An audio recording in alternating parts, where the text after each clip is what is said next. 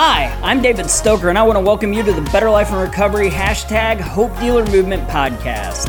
As a visible and vocal member of the recovery community since 2009, I'm frequently asked questions and for advice from people all the time. Some are curious, some are still using, some are in recovery, and some people just care about somebody who's currently struggling with a hurt habit or hangup. If people in my community have those questions, I guarantee that people everywhere are looking for answers as well. We started this podcast to give you answers and support because not only is recovery real, it is amazing. Hope you enjoy the show. Hi, I'm David Stoker, and I want to welcome you back to the Better Life and Recovery hashtag Hope Dealer podcast. Today I am here with Wayne what Pierman. Pierman. Um, yeah, it's kind of weird, isn't it? Not going like I'm Wayne P. Right. So, uh, what we're here to do uh, today is 10 questions with somebody in recovery with Wayne. So, first, Wayne, how long have you been in recovery? so I showed up to my 12 step program July 21st of 2018 and uh, I've managed to stay sober that entire time. That's awesome. So, hmm, when did you start using to begin with?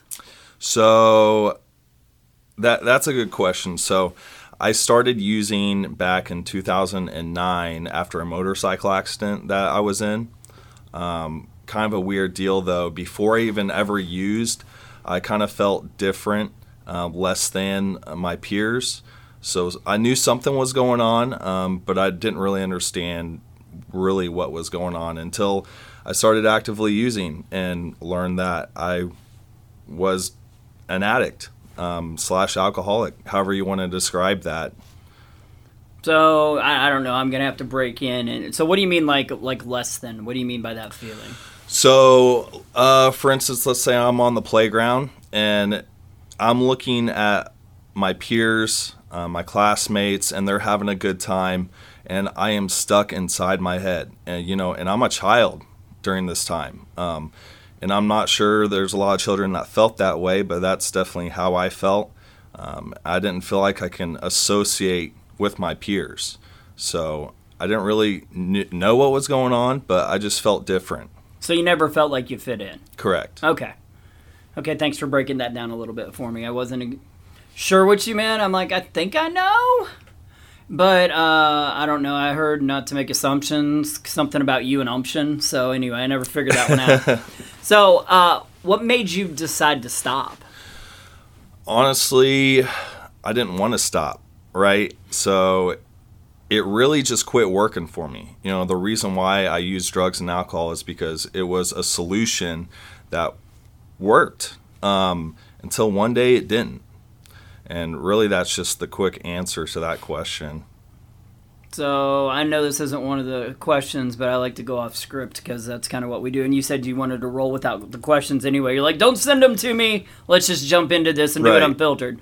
So you said that it happened after a motorcycle accident. So Correct. did you start off with opioids then? Yeah, so it was opioids, um, and I'll never forget. It wasn't the first time I took them, but um, I was working at a pool in Republic, and um, you know they were prescribed to me. They had my name on the bottle, so everything was legal in that sense that I was allowed to take this medication. Um, but I'll never forget the day I, you know, I just had this overwhelming feeling um, that I felt okay in my own skin. And I knew at that point, I'm like, I have arrived. This is what I've been looking for. Um, at that time, I felt like I could finally be with my peers, be present, and not have to worry about what you're thinking about me. Um, you know, and, and that was that. You know, and it really took off from there. So it kind of gave you confidence. Uh, yeah, of course. Yeah, it put on a mask over the mask that I was already wearing, so to speak. Yeah. I've always said that a lot of times we're kind of like chameleons. hmm You know, uh, we, we're able to fit in from group to group to group, and sometimes we're able to do that without substances, and sometimes it's the substances that allow us to do that. Right. So, how old were you then at that time? Because you said you were working at Republic Pool. So, Yeah, I think I was. Uh, I think I was 18 years old at this time, and I'm 31 today. Uh, I turned 32 this next month.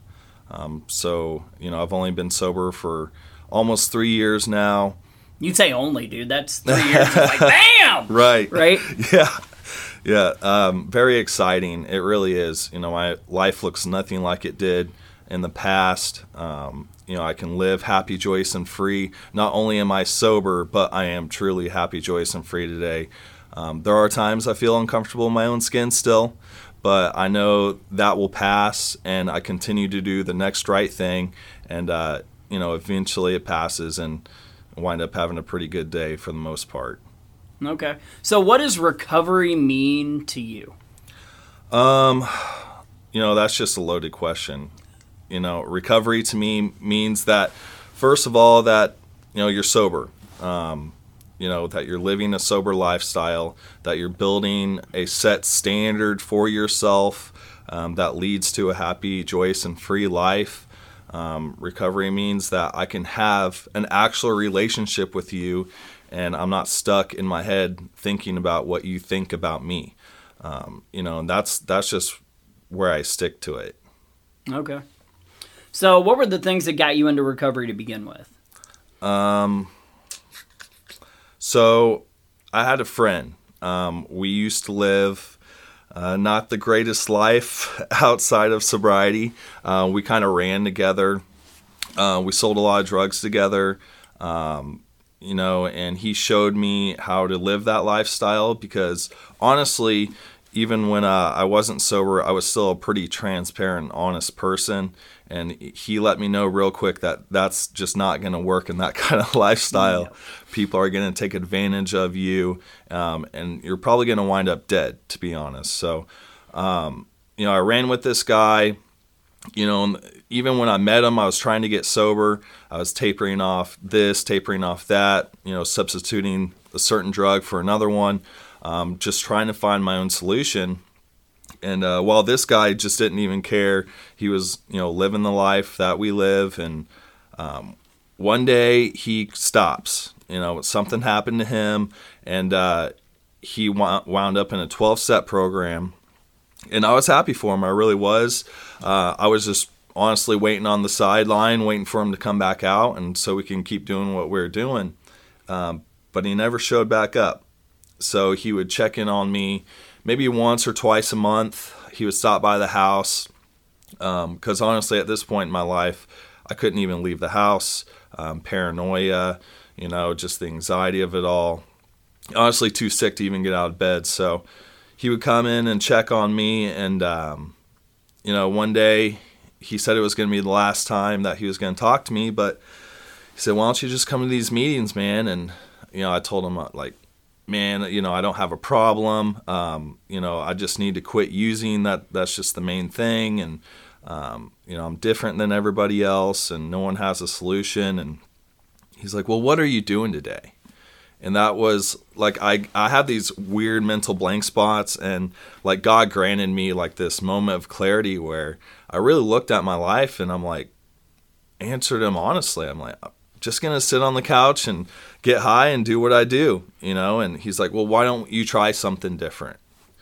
And uh, for some reason, I said yes.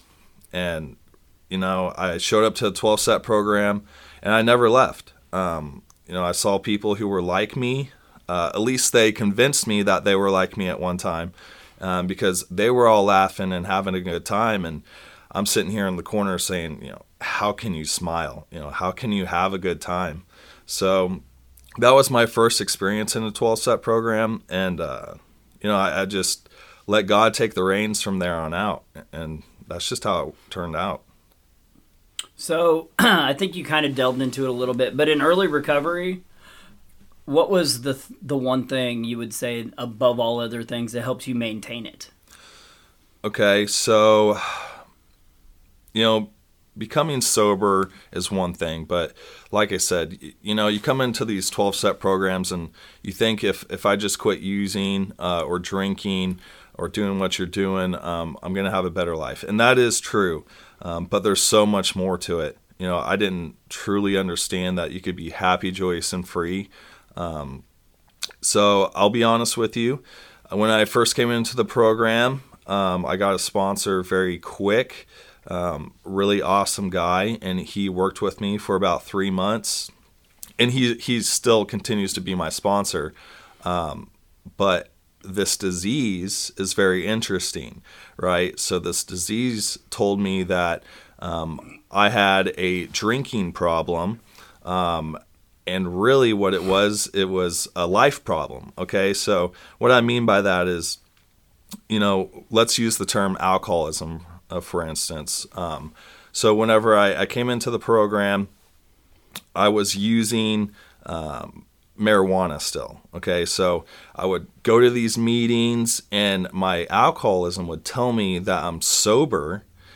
And then right after the meeting, I would go home and smoke weed, right? So, right there, I didn't realize how deep this disease was inside my mind. Um, I had a friend that came over to check on me. Um, I was three months, quote unquote, sober. Um, and they had a key and they came in the house. It was a total God thing. Um, she walks in and she's like, What are you doing? Because she could tell that I was high. And at that moment, God held, held a mirror up to my face and was like, Do you see? Like, do you see what you're doing? You're still doing it. This is exactly what they've been trying to tell you and teach you about. Um, so I got honest with my sponsor immediately. And from that day, I have been sober. Um, happy, joyous, and free. And so that's just really what sold it to me. You know, God showed up in my life and said, Here, this is what you're doing. Um, and you need to really dive into this thing or it's going to kill you.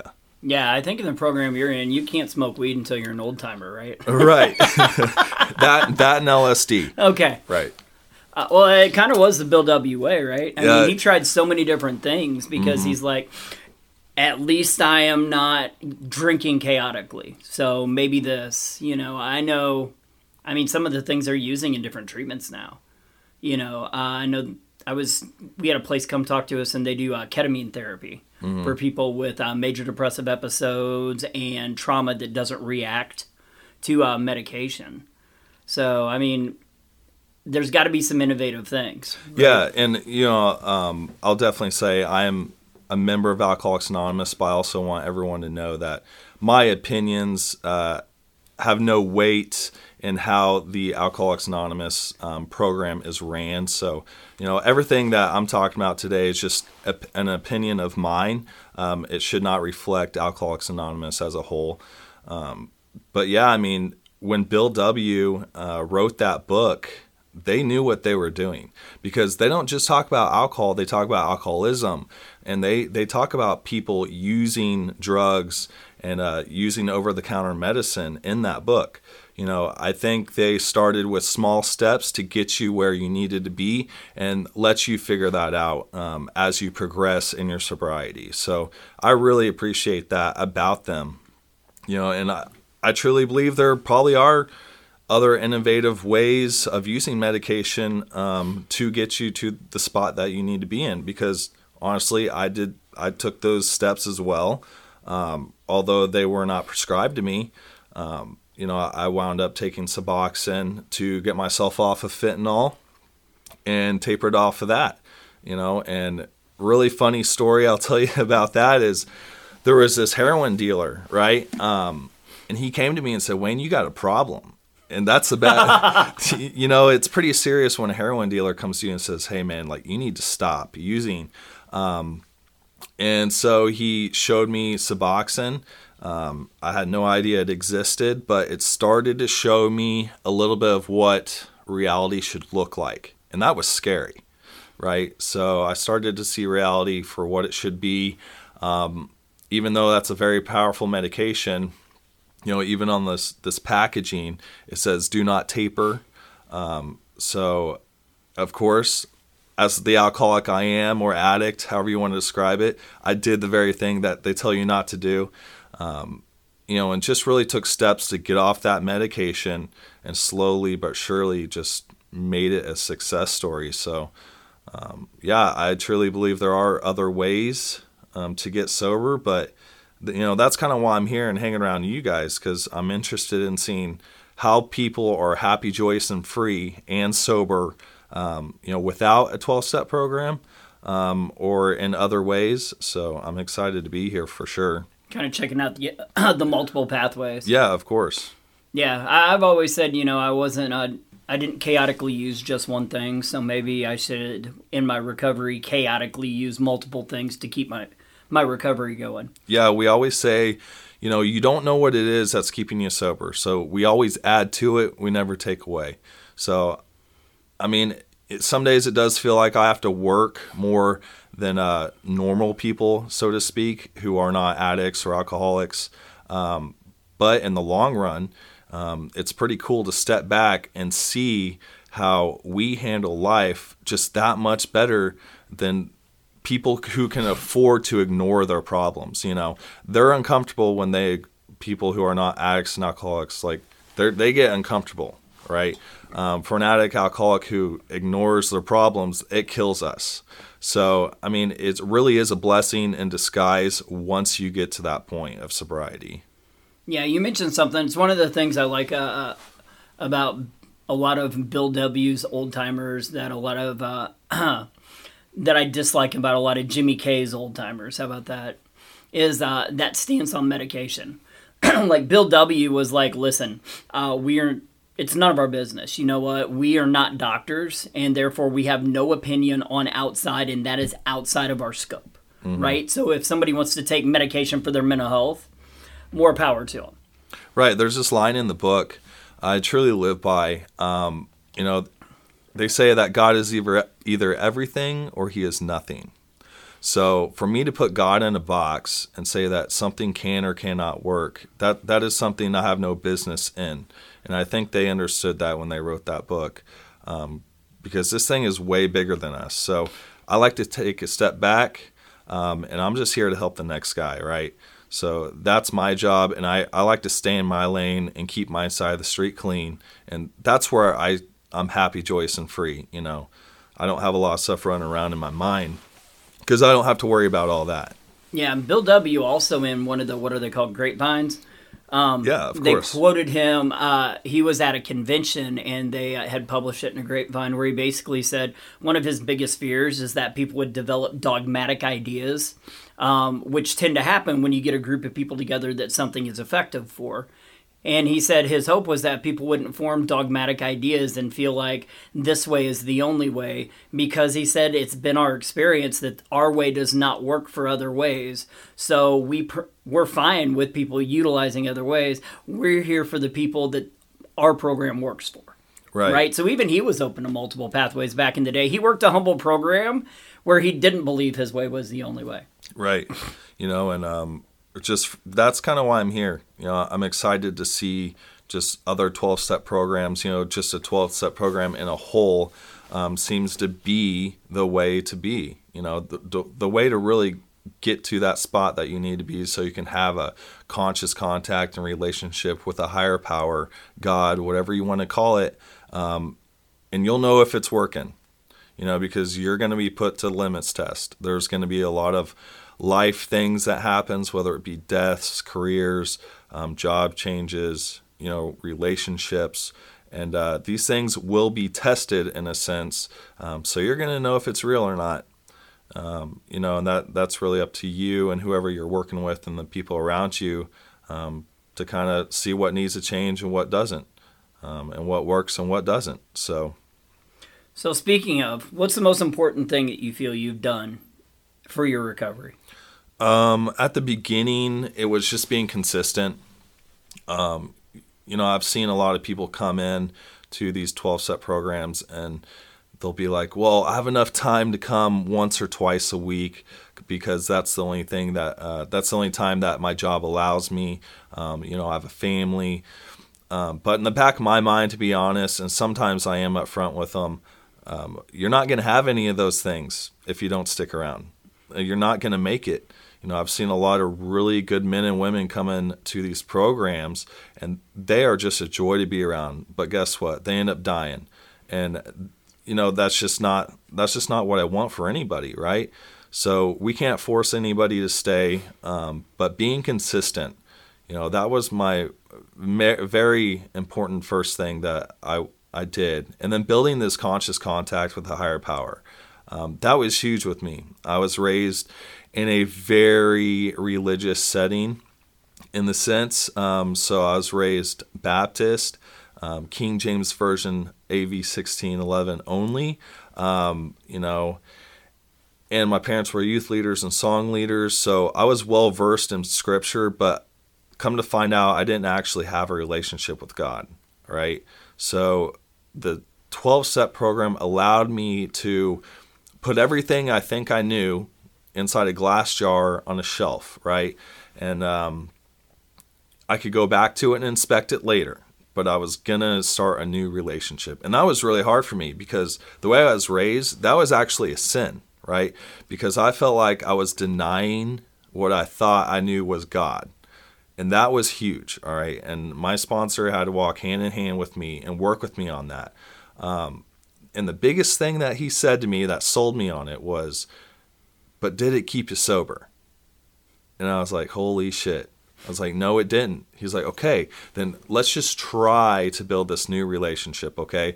So as long as you're willing, I promise you're to see results and it's to grow from there. Because um, I was just trying to think my way through it, right? I was trying to come up with this idea um, of a God that was to keep me sober, and it just wasn't to happen unless I put the work in. So that was another really big thing. Now, today, how that looks is since I have this foundation with a God um, that I can really rely on, and He gets me through everything because it gets tested quite often, and it is just a firm foundation. And I, I love that because it's real. It's real to me, um, and I've seen it work. So today, I like to pour into other people who are in the program. So that reminds me of where I came from because this disease um, is pretty interesting it'll trick you and you'll forget what it was like. Um, and sometimes it'll sound like, um, "Hey, Wayne, um, it's okay to drink again," or "Okay, it's okay to use again," and you know that's the the disease talking right there, right? So I know to stay close um, to to these newcomers so I can continue to learn and um, really just be reminded of what it was like. So uh, that's just kind of what I do uh, today. Okay. So, is there one thing that you have to do every day that helps you maintain your recovery, your wellness, your mental health? Well, that's the interesting thing. Um, you know, that's why I said earlier, um, it's a lot. It's a mix of a lot of things. I'm sure that keeps me sober, mentally fit, spiritually fit, you know, physically fit. Um, I just do them all, and I, you know, if I'm pouring all my time into one thing, I might just be missing that one thing that's actually keeping me sober, happy, joyous, and free, right? So, prayer, of course, is a big one. I like to keep it simple. I really do. You know, most of my prayers sound like God, I don't know what I'm doing today. Just let it be your will. Um, just guide me.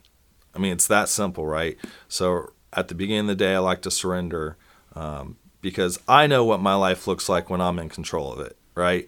So I end up selling drugs, taking drugs, um, just really creating this horrible life and lifestyle for myself and the really just my whole family and the people around me. So prayer um, is a big one, you know, along with all the other stuff that I've already talked about. So. Right. Alrighty then. So, what is it that keeps you from going back to old behaviors? So, you know, I've kind of already hit off on this. Um, working with the new people that come in, right? Um, so I'm just reminded of what that lifestyle was like um, because I forget, and they're coming in and they're crying and they're just spilling their guts. And usually I take a step back. I'm like, oh man, I remember what that was like, um, and I don't want to go back there. So that's uh, that's really a good reminder yeah, I used to joke and say, uh, you know, because I was one of those over the top people. Uh, I was kind of like you. I went to 150 meetings in 90 days and I did it all high. Whoop, whoop. Right. Said meeting makers make it, and I'm like, right. dude, that didn't do anything for me. I don't know what you're talking about. Right. But uh, I, I would back in the day, I'd be like, you know, I've never been to a bad meeting. I either walk out going, man, I wish I was that guy, or oh my God, I'm glad I'm not that guy anymore, right? Mm-hmm. You know, so I think there's always people there that we can learn from at meetings if that's what your pathway is. Mm-hmm. And don't get me wrong, like, so I don't think that I'm greater than or even less than anybody anymore. I really try to stay right sized. Um, what's crazy about this disease is I can still feel sick. You know, even though I'm sober, happy, joyous, and free, there are days I still feel sick in the head. Um, for instance, so there's this thing called the phenomenon of craving, right? Um, which really, per the book that we read, you're only supposed to get if you ingest. Um, well, for some reason, I think it was about a week ago, I was laying in bed and I got cold sweats and I felt uncomfortable in my own skin for the first time in like two and a half years.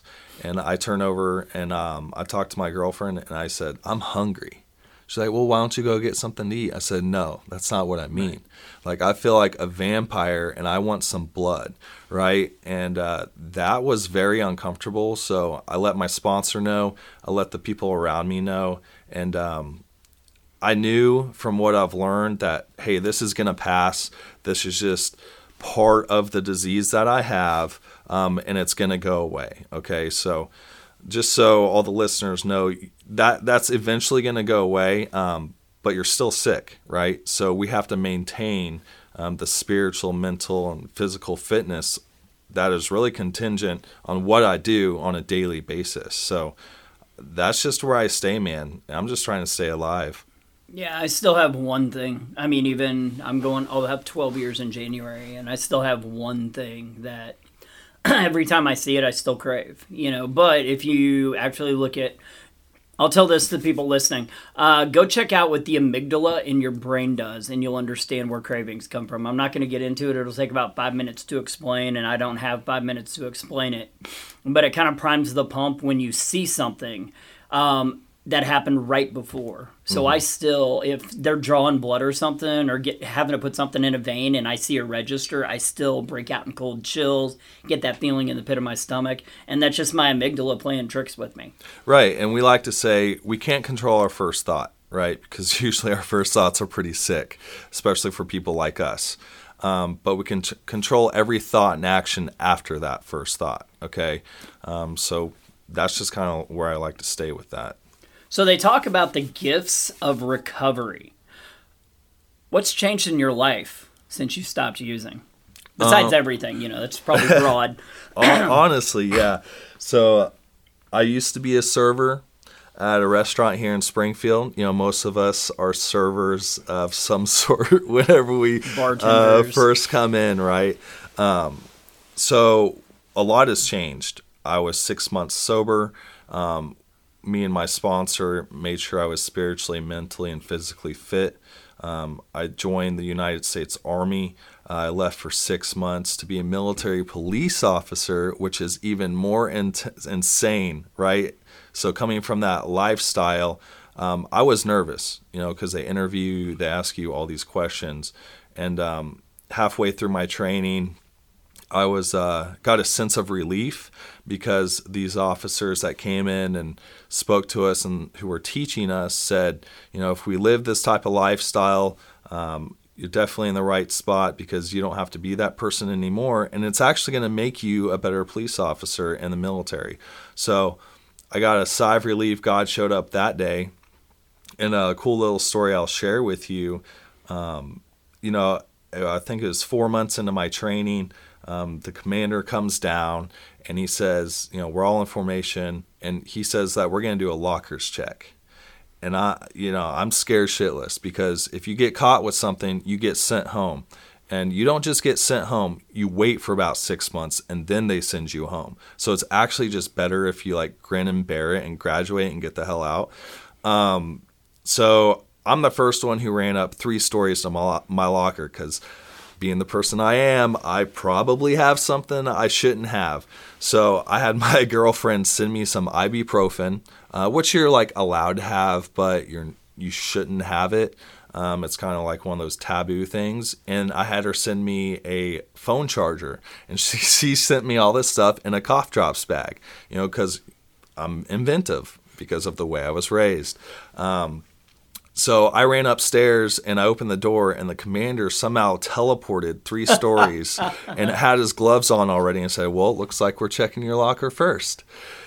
And I'm sweating. Uh, I'm red in the face. I, you can tell that I was uncomfortable. So these two drill sergeants take me over to my locker and start dumping stuff out and telling me, You live like this at home, you're a pig, you know, yelling at me. And, um, next thing he knows he you know he finds the phone charging battery and the ibuprofen. He's like uh-huh. I was like oh man i'm done. I am done. And then he we're only supposed to have one reading material right? And it should be the bible. Uh, but i brought a uh, you know a 12 steps recovery book. Um, it was the alcoholics anonymous book. And and i think it was like the story of bill and uh, he was going through it and he was like what is this private? And i said it's my religious material drill sergeant because i'm not trying to give myself up right? Because um, i'm trying to put all this behind me at this point. and he's like it's not what i asked you. What is this? Uh, um, it's my spiritual material. It's my religious material drill sergeant. He's like fucking private. That's not what i asked you. What is it? And then he's like looks up at me and goes are you friend of bill's which is code word for us saying like oh you're in a 12 step program. Like like you know some things like you're you're recovering um, you care about your peers you know you're really trying to better yourself right? And he goes you're a friend of bill's? And i'm like yes drill sergeant you know getting all excited and you know kind of broke character which you're not supposed to do. And a female drill sergeant by him looks up at me and goes who the fuck's bill? You know he and he protected me. He's like I'll tell you later, you know. And he's like, this private's good. He's like, put your stuff up. And, you know, it, we had each other's backs. And um, that was a very God moment, very special moment just in my career. So got sidetracked from the question, but joined the military. Um, went back to school at MSU. Now I'm the president of SoBears over there. So we help college uh, students recover whenever, you know, it comes time um, whenever they realize that they have a problem there. And um, so I just remain open. I'm doing the ROTC program now, um, very intense, but I'm continue to grow and learn. So uh, we're just gonna kind of see what God has for me, right? So I'm just remaining open and willing, um, and I'm just gonna do the next right thing. You know, that's just where I'm at. So I, it's no secret I I don't frequent meetings that often. um, but I will tell you, when you go on Carnival cruises, you are surrounded by alcohol from the minute you get on there. I mean, they're mm. constantly trying to push alcohol on you because it's something that's not included and they upcharge for. And every morning you get these things that are called the capers. And it's kind of like the Carnival cruise paper, and it tells you everything that day. And I was never so relieved than when I looked at it and saw at 11 o'clock, friends with Bill W. in the library. I was just like, oh! Really? Yeah, so I got to go not an oceanside meeting, but an ocean on meeting. There you go. In a Carnival cruise ship. You know, and I needed it. I needed that support. I mean, because I have a wife that doesn't have a substance use problem, so she doesn't understand. Mm. You know, but just being surrounded by it from the minute you walk on and all these people walking by, oh, you want this? And you're like, yes, I do. Right. But no, so yeah, that's so the beauty. It's amazing to be able to find those meetings it, just about anywhere. You really can. Um, you know, there's an app you can download, whether it be Alcoholics Anonymous or any other 12-step program. We are everywhere. So. Um, if you're telling yourself, or if your disease is telling yourself that, oh, I can't find a meeting, you're lying. Okay, so we're out here. We're here to help. Yep, I will say NA, AA, CA, um, Smart Recovery, Celebrate Recovery, All Recovery. I mean, there's so many different meetings out there, and you know, def- they're not one size fits all. So you know, I've always said I know people whose you know heroin was their drug of choice and they go to AA, and I know people where alcohol was their drug of choice that go to NA, and I know people right. that are both that go to like Smart Recovery. Mm-hmm. So you know, just uh, I always like to quote Shorty the Pimp here, where when he said, "Get in where you fit in." Right. You know, but exactly, for real, yeah. when it comes to meetings, get in where you fit in. So, last question: If you could travel back in time and talk to yourself the day before you used, what would you say to yourself? Man, I would take myself to the side and tell myself everything's going to be okay. um, remain willing. You know, don't get so cold. Don't build up those walls to where I think I know everything.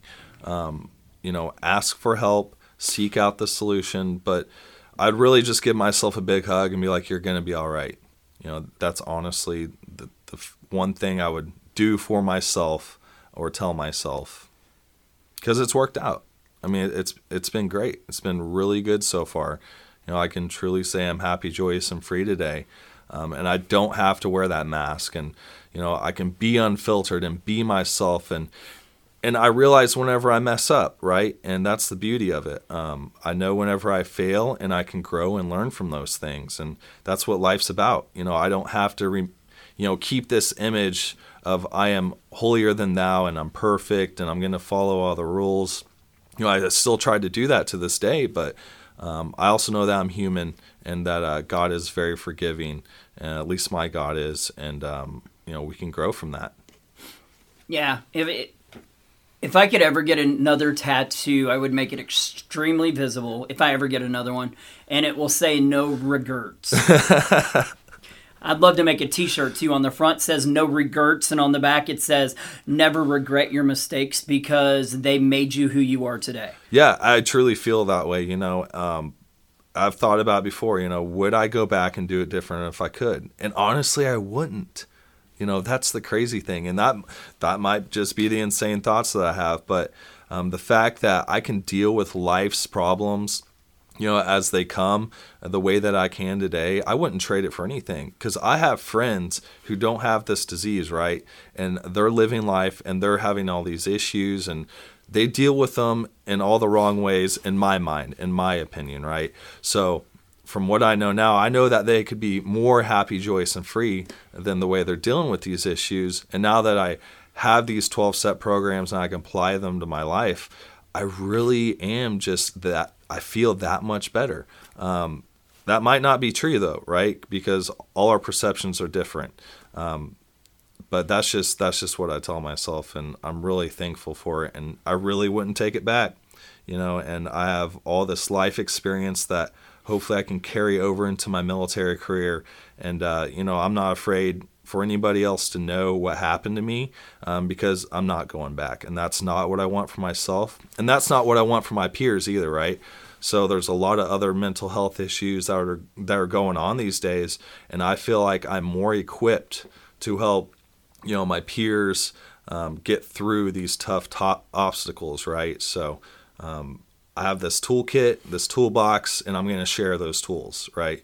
And hopefully people will pick them up and use them. That's awesome. So I'm going to tell a quick story. I'm going to give a closing thought, and then I'm going to ask Wayne to give, you know, parting words. But kind of to piggyback on what you said twice. Um, first one is a story. So I got to go in right after the Joplin tornado and do psychological first aid. Um, where psychological first aid, if you don't know anything about it, honestly, it's the easiest thing in the world. Um, you love on people, meet them where they're at. If they're mad, you're like, man, I'd be mad too. Do you have something to drink? Do you have any? When's the last time you ate? Do you have a safe place to sleep tonight? Right? Um, oh my gosh, I'd be scared too. You know, I mean, you basically validate their feelings and just make sure that their general needs are met. And I saw people that were like filthy, crazy rich, just shattered. They're like, I can't get into the bank, you get my money, my car's destroyed, I don't right. know what to do. And I saw, I got to go to a 12 step meeting that was a bunch of people sitting on the ground outside of the building where they were at. They were fine. They lost everything before. They were like, you know, gotta get, gotta build it back up again. Used to you it. know, they already had their foundation and their supports there, where a lot of people had never really had. Right. To have those supports, so they didn't have that foundation already built. Right. You know, so, and then my closing thought is also another piggyback. If you are happy where you're at, I mean, am I perfect? No. Am I where I want to be? No. SAMHSA, part of that recovery definition is um, that strive to reach your full potential. And I'm never going to reach my full potential, so every day is a day to grow. But at the end of the day, I like my life. I like where I'm at today. And I had to go through everything. Every horrific thing that ever happened to me had to happen. Every dumb thing I've ever, every time I've been a full time knucklehead, I had to make those uh, negative choices in order for me to have the life I have today. So if one thing would have changed, I might not be married to my wife. I might not have my son. I might not have my daughter. I might not have an amazing life and recovery that I have today. So don't regret your past. Just work through it. If you need professional help for mental health issues, for trauma, by all means, get that professional help. But man, the things that we overcome in our past are what allow us to grow and become monsters, you know, uh, of recovery and monsters of hope what I like to call hope dealers in our present. So, and you, any parting words for the people listening? Man, just get your ass to a meeting if you need it, and just know that God has been watching over you um, before, during, and He will continue to watch over you. Um, so don't shut Him out. You know He's trying to get your attention. So uh, just be willing to make those changes, and we're here to help you through that. All right. Thanks a lot, guys. We'll talk to you next week. Thank you. In closing, I just want to thank you for listening to the podcast.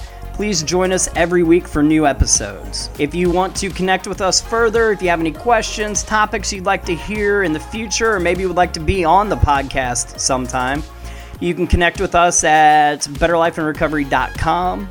Uh, there's a Better Life in Recovery page on Facebook, or you can, uh, we're on Twitter, uh, BLIR underscore NPO. Also, this podcast is part of the Studio DNA Podcast Network. You can find out more about the network at studiodna.media. Thanks a lot. Y'all have a great week.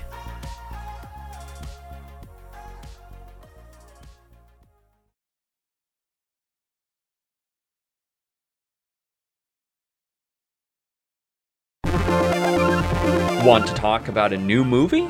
Check. Want to talk about an older movie similar or related to that new movie? Check. That's what you can expect from Quality Check Podcast. It's a new podcast on the Studio DNA network hosted by yours truly, Drew Douglas, and Daniel Posey. Every other Tuesday, we'll talk about a new movie and an old movie to see how the film's quality holds up.